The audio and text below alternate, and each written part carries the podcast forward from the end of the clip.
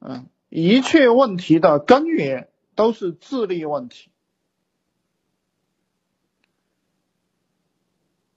你被人骗钱、骗色、骗财、骗时间，是因为你的智力低下。啊，不要去怪别人，就是自己的智力低，见识少，心中有漏洞，情感，情感这个东西我们是可以拥有的，但是但是要注意这个情感的漏洞。其实其实我们人与人之间的交往，别人付出的特别多了，嗯，你是要对应的去回报他。嗯，这个是可以有的，并不是说我们是无情的，但是不能被人用情感情绪骗骗钱，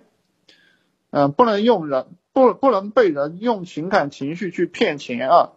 呃，就是说这个恋爱啊，它一定要特别的理智，人与人之间不是阶层差距大，而是智力差距大，嗯，各位你觉得啊这个？有些人开劳斯莱斯，呃，有些人住豪宅，嗯，然后我们住的很差，或者是开的车不是那么特别的好，这个不是阶层差距大，而是智力差距大。嗯，在恋爱当中，如果你的智力不过关，那你